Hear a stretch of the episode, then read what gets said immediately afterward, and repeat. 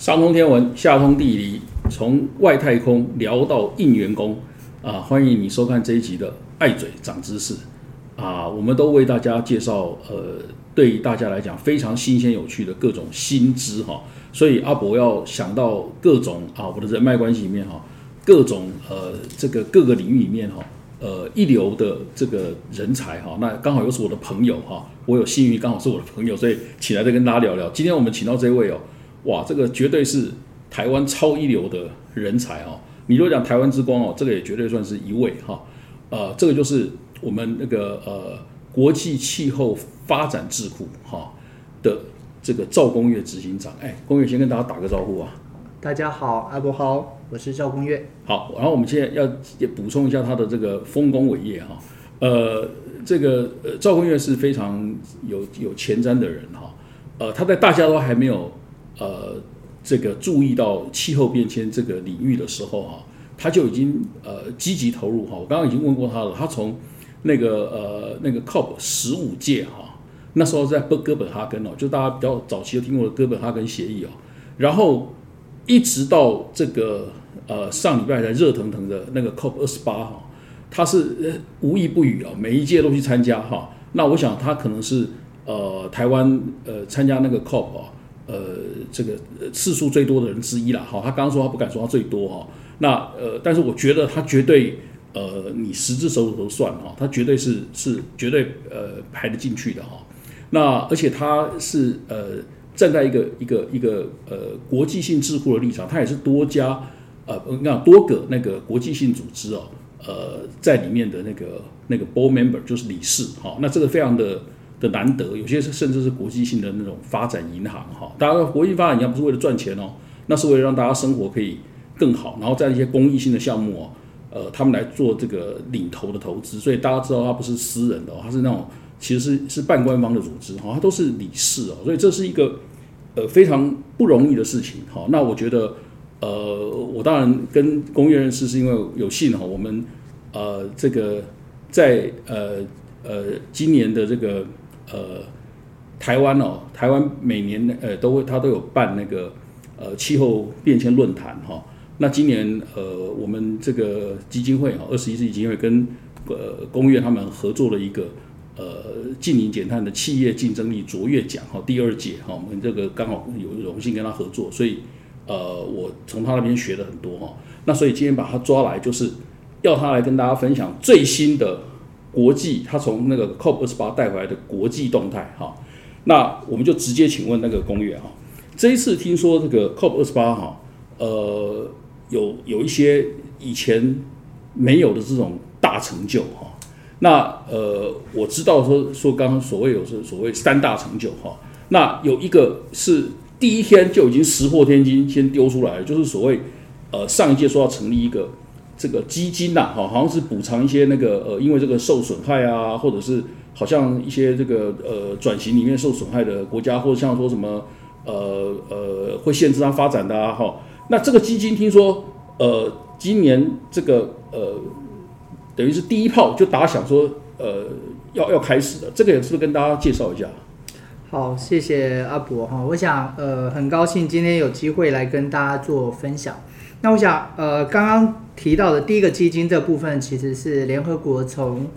呃，大概 COP 十二左右，其实就开始在讨论的相关的一个机制哦，就损失与损害的基金 （loss and damage）。哦，那这个部分是因为，呃，气候变迁其实在过去，呃，从一九七零年代开始讨论到现在，大家会发现环境已经改变。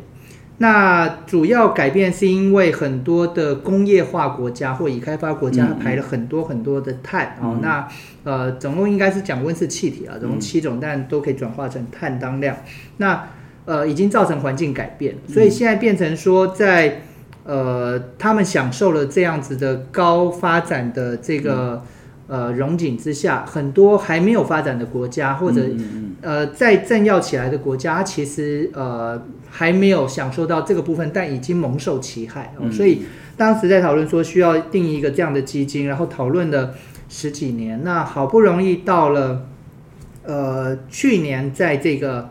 呃就是二十七的二十七对，在埃及的这个项目奇克那边。讨论说，哎，最后一天哦，经过很多争论以后，最后拍板定案说好，那我们要设了。嗯，可是要设之后，哎，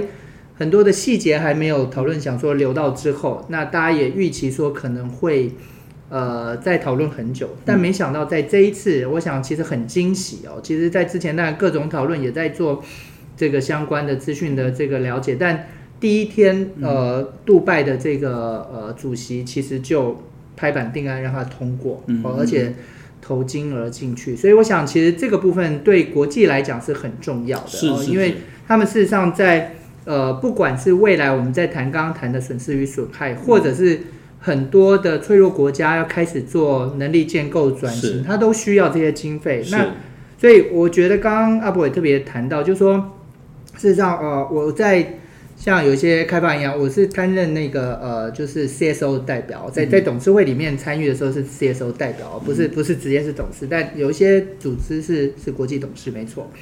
但像这些多边银行在谈相关的建构，或者是像这样的损失与损害的国际基金。它会提供非常多在这个呃，不管呃脆弱国家，它去做韧性的能力培养，或者是一些比较脆弱族群在做这个呃能力建构的计划或基础建设，它都花钱的，对，它都会提供非常非常重要的援助。所以我想这一次算是一个非常棒的一个成就。是，对，这这个第一个成就哦，我觉得很不容易。大家知道，你看从十二第十二届谈到二十二十七届，才想说终于设立要设立。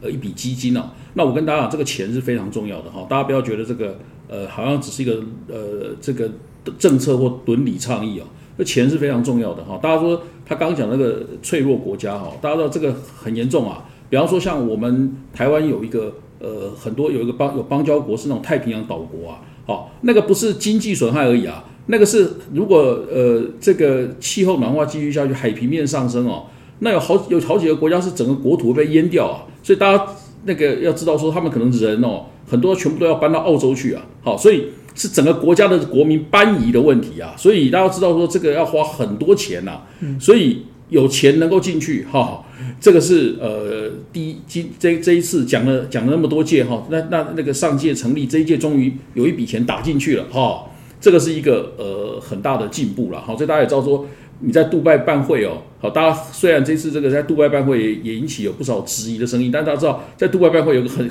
有个很直接的好处哦，就打钱进去啊，可能是这个非常见机履级的事情啊。是，好，那这是第一开会第一天哦，就宣布了一个一个好消息啦。好，然后呢，接下来这个过程就就很长了，很漫长了。我刚刚听公园讲就很漫长了，然后到开会要结束的时候，哈。事实上，有有有些事情大家都一直在 push，可是都还没有搞定的，好都没有搞定。但是到最后结束的时候，终于又多出了两个大成就，哈，这两个大成就非常的重要，好就非常的重要。呃，一个这个这个话我讲的不精确，可能要等下公寓来修正一下。说是我们要看到已经要写在文字上，这个落实说化石能能源呐要退场。那这个是一个石破天惊的事情，这个可不可以跟大家介绍一下？是，我想，呃，诚如刚刚这个阿伯讲的，这个中间，呃，沟通跟讨论还有协商的过程其实非常冗长哦。这次的会议整整从十一月三十号第一天一直开到最后又延长一天，本来是十二月十二号要结束了，最后。呃，又延长一天到十二月十三号，哦，又延延会。那在最后的决议出来之前，其实大家都没有把握，因为之前，呃，大家如果有印象，在 COP 二十六那一届，哦，讲说这个化石燃料或者是呃相关的这个化石能源是不是要 face out，就是要完全退场，或者 face down，哦，就是慢慢缓慢的递减，哦，这个。呃，当时在二十六那一届在 Glasgow 的时候，哦，那个主席还掉泪说啊，对不起，他没有达成这样的协议，所以这次也吵了很久，到底能不能 face out face down？然后在原来的文本这个草案里面写的是希望能够 face out，嗯嗯嗯，到最后两个都拿掉了。那两个都拿掉之后，嗯，呃，最后延长会议决议的版本一出来，哦，那个呃用的是说。fossil energy 就化石燃料这件事情，发啊要，嗯，要 transition away，哦，OK，哦，就是完全的要在二零五零年要转型转型。哦，嗯。所以我想，其实刚刚阿伯特别谈到，其实，在秘书处最后发的新闻稿用的是化石燃料时代终结的开端，哦，对，它真的是一个很跨时代出去的。嗯嗯那除了这个之外，其实在同样的文本里头，更加速的就是说，那呃有一些比较短期来看，比如说在这个再生能源的部分，它需要、呃提高，在二零三零年之间，其实也只剩七年了，要提高三倍。嗯，然后在呃有一些比较没有效率的这个呃化石燃料补贴的部分，哦，因为比如说现在大家会有时候觉得，哎，这个油啊或电啊价格上为什么会这么便宜？很多时候尤其在台湾也就是这样，是是，它是因为补贴的关是系。那他们会提到说，哎，这个希望在后面要完全就是呃退场之外，嗯然后整个呃能源效率到二零三零要加倍提升。嗯，好、所以其实这里头呃，我想在最后决议出来的情况底下，其实大家会觉得，哎。呃，普遍来讲算是还蛮肯定，是是是哎，你你你刚刚讲他最后用了用用那两个英文字，嗯，呃，取代那个 face 哦 face down 那两个英文字再讲一次好不好 transition away，？transition away，好，大家 transition away，好，当然，呃，COP COP 这是联合国系统的会议啦，所以呃，他其实非也很建议大家哈。你可以呃自己上去网站啊读一下那个那个文本，因为那个文本是有中文版的啦。好，它因为联合国的会议嘛，它所以它有中文版的。好，大家都可以自己去读一下哈，你不用不用靠人家翻译了哈。好，那所以这三大成就说起来，大家知道都都是呃讲起来是是算是非常这个有有有丰丰收的一趟一一次会议了哈。那呃说完这几大成就哈，所以这个会算是成功了哈。但是评价起来算不算算成功了？哈是好，那呃，但是我们在这过程里面也看到一些呃呃一不少杂音啦。那因为我们呃都没有在现场，我们看到的都是那种外电啊或的的那种转载啊。那这里面好像当然它这个也有一些杂音，我当然也也也要顺便请教一下你啦哈。呃，从这个会议开始到它结束哦，大概最大的一个杂音就是说。这个是在杜拜的主场哦，那大家知道杜杜海湾国家是它的财富很多就是建立在这个化石能源上啊，哈、所以很多人一开始就心里面对于这个主场那里打一个大问号，当然也有人就呃一开始就觉得说你这个办会的的的的的主场的这个主办国不不是不公正的啦，哈、这是一个从头到尾都有这样讲的声音，你自己的感觉怎么样？你觉得、呃这个是算是一个一个现场这个气氛很浓吗？是因为呃，我想刚刚特别谈到，就是主办国第一个它在一个全球就是前几大的产油国嘛，哈，那 再来就是在这个主席的部分，事实上主席呃他是他们国家石油公司的这个 CEO，是哦。是是所以一开始大家对他其实有相当相当多的质疑，是，哦，然后也觉得说，那他们是不是要联合起来，去去把这个草约做一些怎么样子的一些对处理啊？有这样的疑虑，对对。但后来呃，到整个会议的状况，我想呃，我们回头来看整体的这个观察，嗯第一个是呃，在第一天他就让去年就是感觉争议很久的这个呃损失与损害基金拍板定案。嗯嗯嗯，那同时在最后这个阶段，事实上他等于是说服了这个呃所有人呃改了一个版本，就是撇除掉原来谈的争议哦，face out、face down 等等这些争议之后，改了一个大家都可接受，但呃字眼上面又是一个比较中性的、transition away。嗯，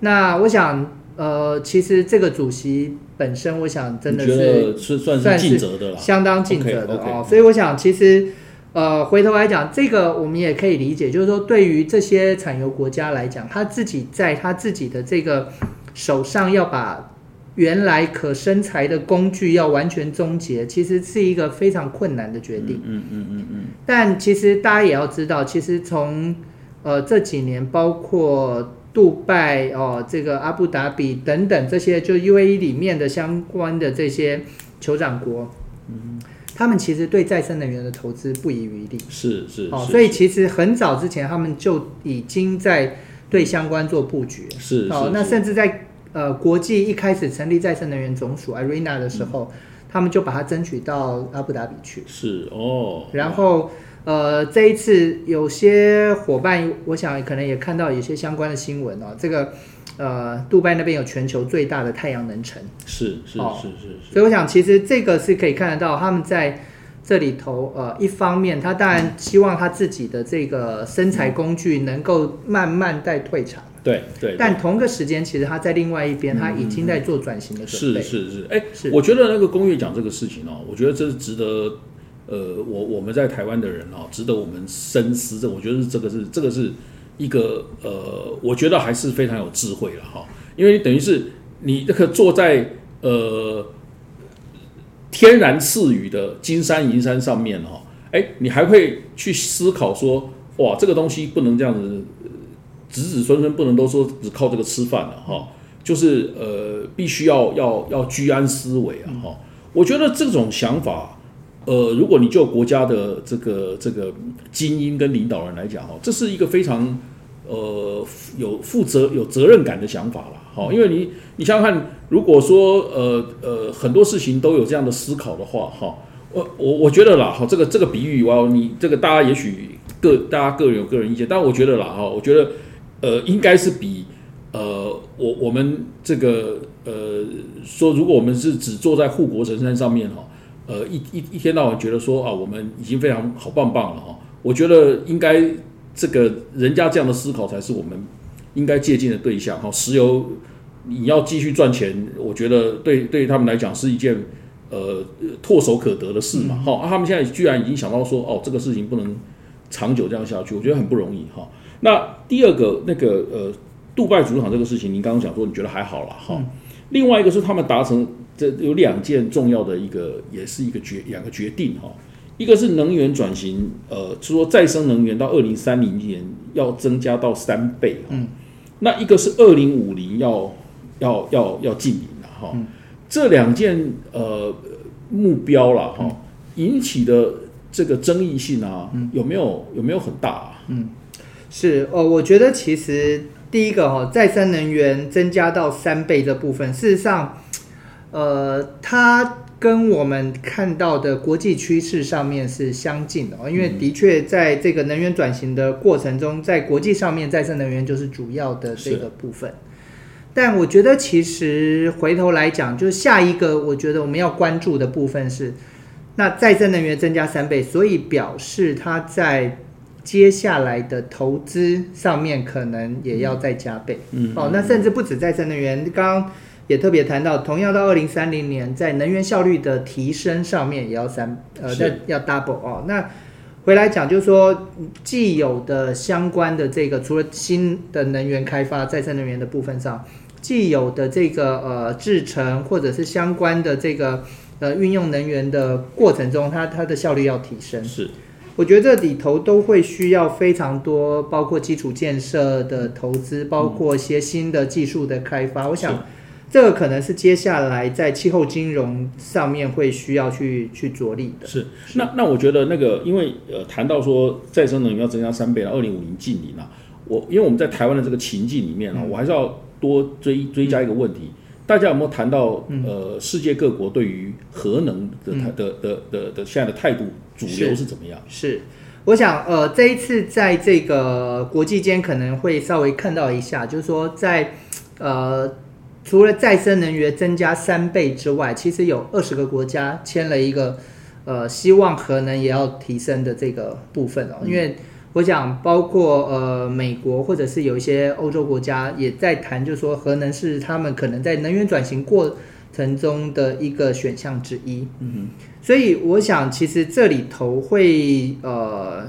分两大部分。嗯第一个就是说，核能的部分上面是不是呃可能作为选项？嗯哦，那我觉得那部分呃可以考虑，可以来讨论。可是它会牵涉到另外一个实际的状况的问题，就是他们假设他们在提到可能要增加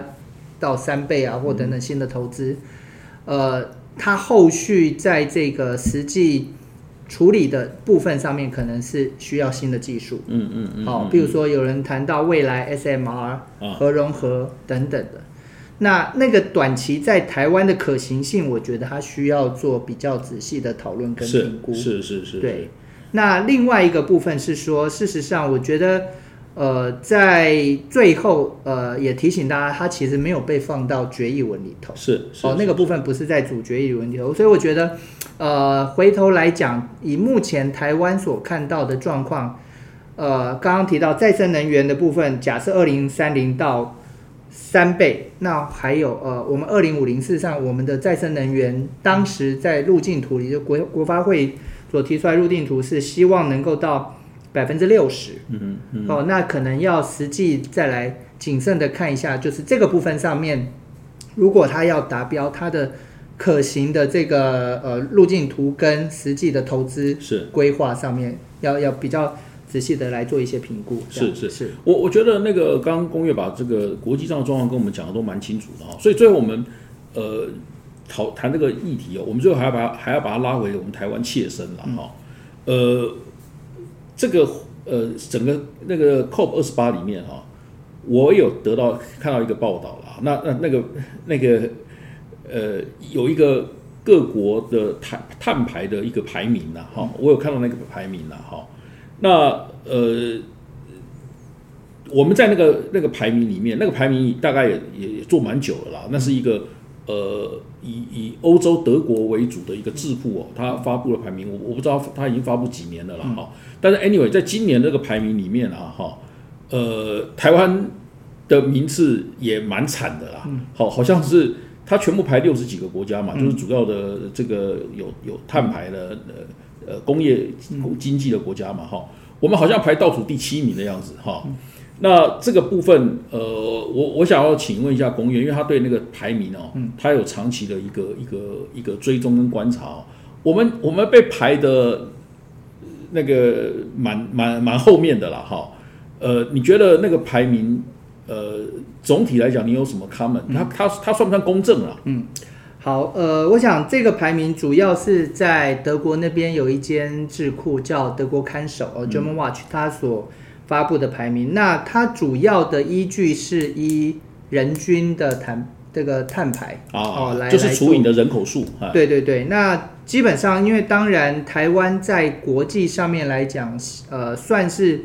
呃已经是很多地方已经列为是已开发国家，嗯好、所以我们被列的这个指标相对来讲比较要求比较高一些些，对。好，那呃，所以过去来讲，在以前呢、就是联合国一开始在讨论这个、呃相关的减碳机制的时候，一开始的确也针对就是已开发国家，譬如说在京都议定书的时候，嗯，事实上在那个年代里头是只要求所谓附件一国家，也就是已开发国家是有减量的额度，嗯哦，当时要回到一九九零年的标准，但后来我想，呃，现在新的公约的机制已经是要求全体嗯要做减量，因为二零五零近零是整个全球的一致的趋势。嗯嗯那回头来讲，大家就来看这样的一个呃排名，它在更新的这个相关的数据的要求上面，它其实没有做这样子的一个调整。哦，所以呃，大家看到，譬如说印度，印度在这里头，它这一次好像排第七名，哇，这么好啊！对，那可是印度你会发现它的呃碳一直在往上增，然后它的呃如果以国家路径图来讲，二零五零它是没有近零，二二零五嗯零基本上它还在往上冲，然后到二零七零年印度才近零，对，嗯所以呃我想它这个呃减碳的。相关的排名的部分就变成它的公式没有反映到现在国际的趋势。我会觉得在这个部分上面有一些可讨论的空间，是那就变成呃有点像是说，如果你今天在整体的公式上面跟取样上面有一些嗯呃偏差的时候，我想这个已经是有一段时间了，好好好。对对对。那我追我追问一个问题，这个排名嗯。算是大家都会看的有影响力的吗？呃，在以前，我想有一些国际间的呃，就是相关的友人会去做一些关注。不过，我想这个排名它并非公约本身所参照的一个部分啊、是因为事实上各国，如果我在看的时候，我会呃比较关注到的是，反而是各国自己在，比如说二零呃三零年，现在接下来在刚刚提到的联合国的这个决议里头，要求大家要减量，嗯，然后要去修改它的国家制定的目标 NDC，嗯，那各国有没有实际做调整？然后他们在减量的这个目标上面，或者是呃相关的这个再生能源发展上面。的一些进程，哦，国际上面类似相关的排名也还是有一些其他可参考。是，好，那个刚刚公月讲这一点，我我我我稍微跟大家再再补充几句哈。他他讲那个呃，这个排名是按照那个人口平均的碳排去去去计算出来，然后就排名次嘛哈。那台我们台湾呃，最最后当然是一定是除以那个两千三百多万嘛哈。那所以我们排倒数第七啊。好，那但是我们是承我们是承诺二零五零年之前我们要。要要完成这个禁零哈，那那印度为什么它它其实二零五零它的碳排在往上哈，所以但是印印度为什么反而排名那么前面？这个我也蛮惊讶，说印度排那么前面，因为印度人多啊，虽然一除下来每个人的量都就变成变成全球零人口是不是第一大了？对对对对对，人口第一大，对对。那那所以所以用这个来算哈，就是说现在大家都是另外应该是以。以一个国家整体为为单位来算，说你到底是有没有完成近邻，对不对？所以用人人口数去当做基础，哈，呃，我也觉得这样是确实有点问题，哈。好，那那但是我们现在讲第二个跟台湾相关的，哈，这今天报纸已经也出社论了，哈，就是刚呃工业讲到那个二零三零跟二零五零这个目标，二零三零说啊，我们那个这个再生能源要增加到三倍，哈，然后二零五零要完成，哈，整个世界上你说也都是这样子讲。那今天社论就有出一个事情，说我们在，但主要是批评政府啦，批评政府说，呃，政府的态度哦，是属于这种跟对我们的国民来讲是属于报喜不报忧，他认为这不对啦。为什么说报喜不报忧？因为二零三零说我们增加三倍再生能源增加三倍这件事情，哦，那个经济部很高兴的就就就跳出来，嗯，就不但同意了，好，他还说，哎，我们表现的很好，哈，那当然就是呃。也也也可能是真的，就我们好棒棒嘛，哈。但是二零五零要完成禁尼这件事情，哈，进一步就就嘴巴就闭起来了，就不敢讲了。那所以那个报纸才批评的社论才批评他说说你这个就是完全报喜不报忧嘛，你这个世界上人家是两个目标，对不对？那你做得到了，你就你就很高兴的跳出来讲，哈。那你做不到了，你又不跟大家讲实话，哈。你觉得这个看法怎么样？好，基本上我觉得不管二零三零、二零五零都是要做到的啦。好，第一个是这样二零三零的部分上面，的确，因为它这一次是整个国际的决议文，好，所以我想各国都会慢慢要求。而且我觉得，呃，回到我刚刚前面讲，我觉得从两个面向来看，第一个是国内上面如果要达到二零三零增加到三倍这件事情上面。那要有哪些配套的措施跟相关的资金要去投入啊？我想这个部分上面，呃，对于我们在做内部上面的政策执行，其实有非常非常重要的一些进程，需要比较细节的、谨慎的在做拿捏。那第二个是，其实呃，在国际上面，如果一搭配的这个再生能源要增加到三倍，会不会因为这样子有一些区域的？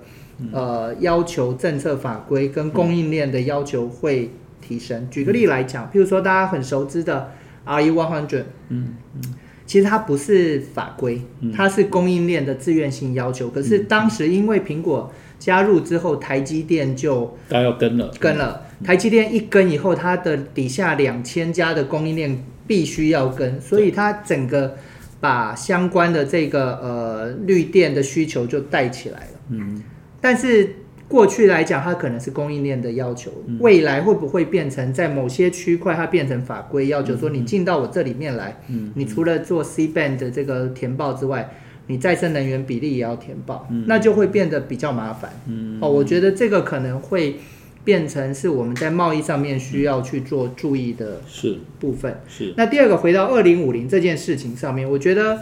二零五零不管怎么样，因为它已经是入法。哦，台湾现在目前来讲是全世界第十八个入法的国家，所以，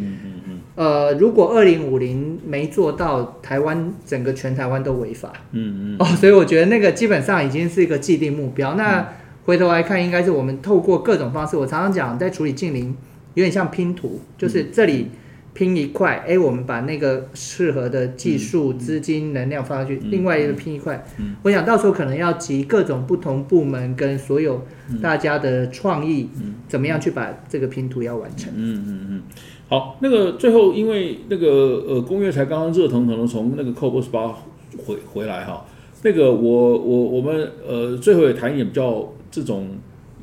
类似有趣的那种花絮啊哈，听说呃你那个会场哈大的不得了哈，然后你你这个每天在里面呃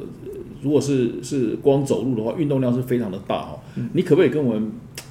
让我们稍微呃这个。闻一下那个那个味道，好，就是呃，在杜拜这种地方办会哦，开会到底是它是什么样的一种嗯。一种一种情境啊？是，呃，这一次哦，这个有外界形容说这一次以前的 COP 大会就是呃是比较官方的会议嘛，那今年的会议很多人说它就像个博览会。哦，好，所以呢。因为我们的确开会的地方就是世博城，他之前办这个二零二零年世博的这个地方，然后整个会场，呃，将近四点多平方公里，哇，好，将近五平方公里，所以每天在里面我大概走都将近三万步，是是是。然后那以前大会场是有点像我们在那个展览馆里面，就是一个大的。展馆底下小的小的这个分割成呃分割成的空间那样跑来跑去。这一次是整个大园区里面，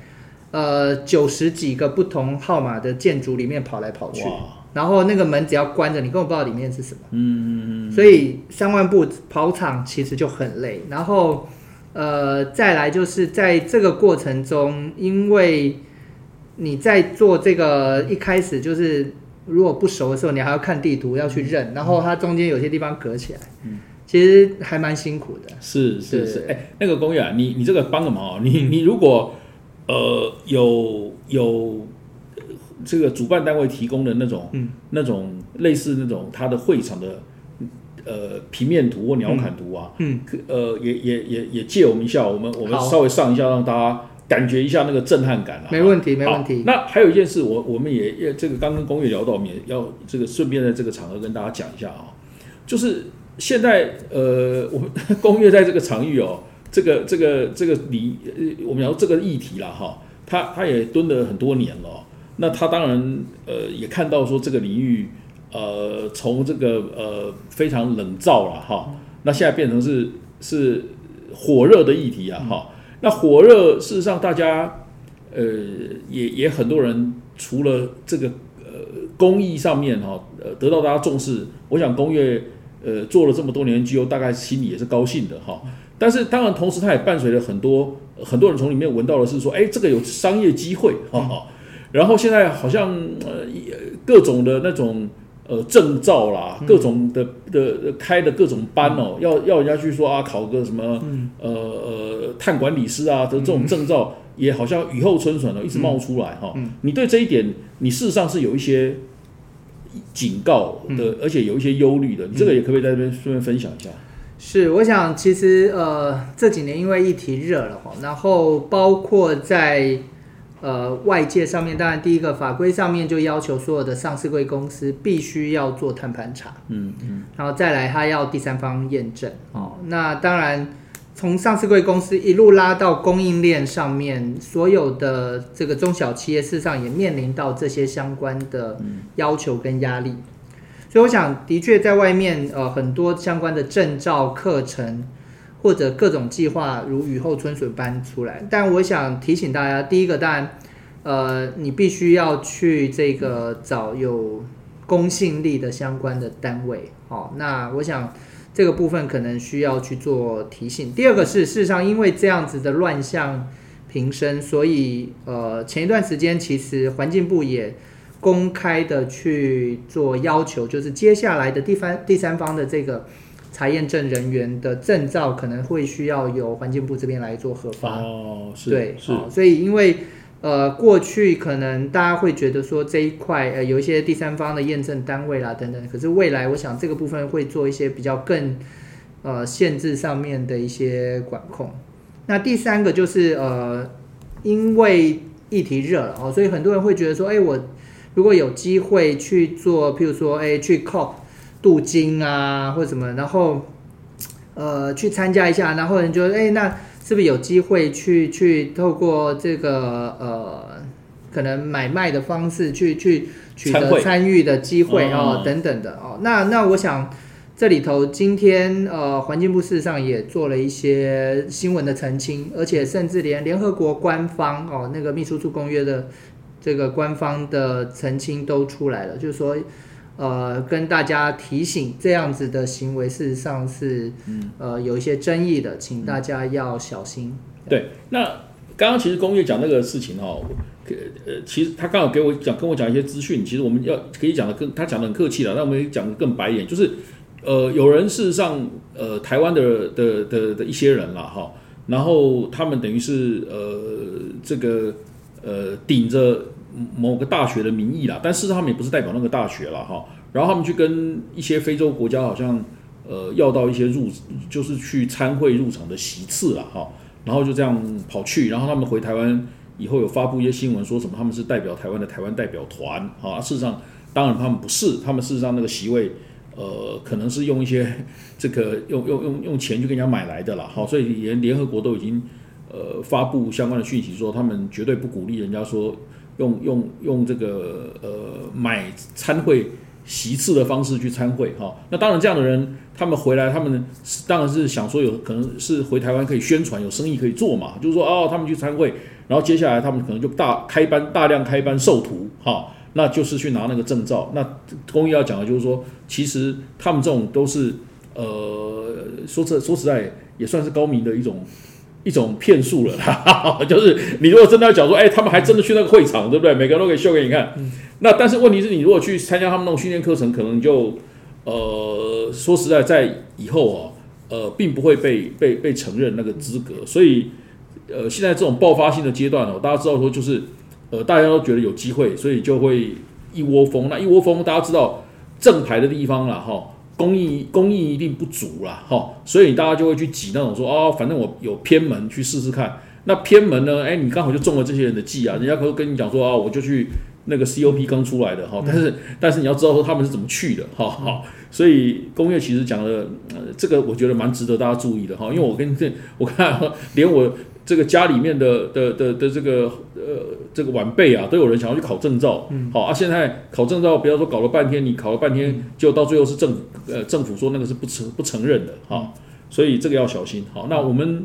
今天很高兴这个请到那个公院哈，他才呃刚刚这个风尘仆仆哈，呃这个从杜拜回来哈，跟我们分享这一些，好，那我们希望呃以后哦呃他能够继续为台湾在这方面带来呃这个所有世界上新的资讯哈，不然的话呃说实在呃这个对我们来讲是是命运对台将来大家这个呃下一代的命运来讲，可能是非常重要的一件事哈。可是呃我们的资讯可能是有限的哈。我事实上刚刚能够跟工业谈一这些，也是因为我看了不少呃外电哦，那个像《纽约时报》的这种报道，不然的话我也不知道哈。所以呃很多时候这个有工业这样在国际上能够闯一闯的人哈，呃能够把最新的消息带回来，这是我们需要的哈。那我们呃这个礼拜的节目就跟大家先谈到这里哈。那我们呃下礼拜时间同一时间再见哈，拜拜。好，好，谢谢。